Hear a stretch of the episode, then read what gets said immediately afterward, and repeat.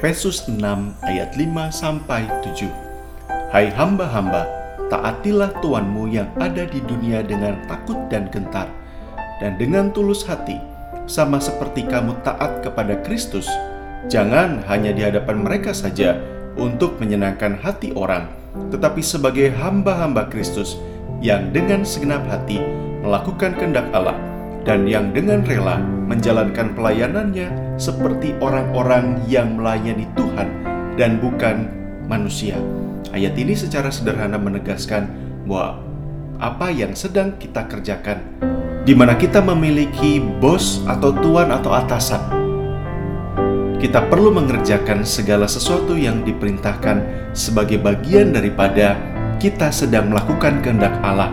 Mungkin ada yang bertanya, Bagaimana jika atasan saya bertindak sewenang-wenang? Dalam kondisi-kondisi tertentu, kita bisa bersuara atau melakukan sesuatu ketika kita melihat ketidakadilan terjadi. Tetapi bagian kita adalah mengendalikan diri sendiri ketika kita tidak bisa mengendalikan orang lain atau keadaan. Karena orang lain bisa melakukan sesuatu sesuka hati mereka, tapi kita bisa memutuskan untuk merespon dengan cara terbaik. Atau bisa jadi ini bagian daripada salib yang harus saudara dan saya tanggung.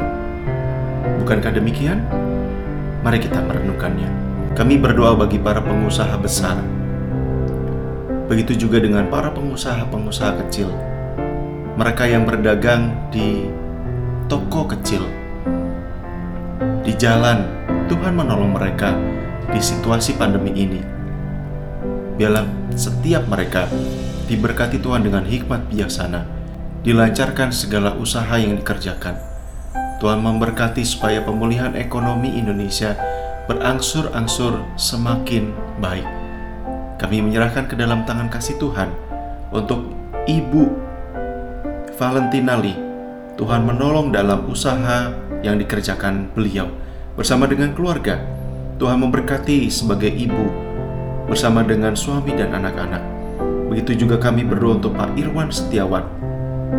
Tuhan memberkati hambamu dengan segala berkat Tuhan, kekuatan, hikmat bijaksana Tuhan akan berikan senantiasa. Terima kasih. Di dalam nama Tuhan Yesus kami berdoa. Amin.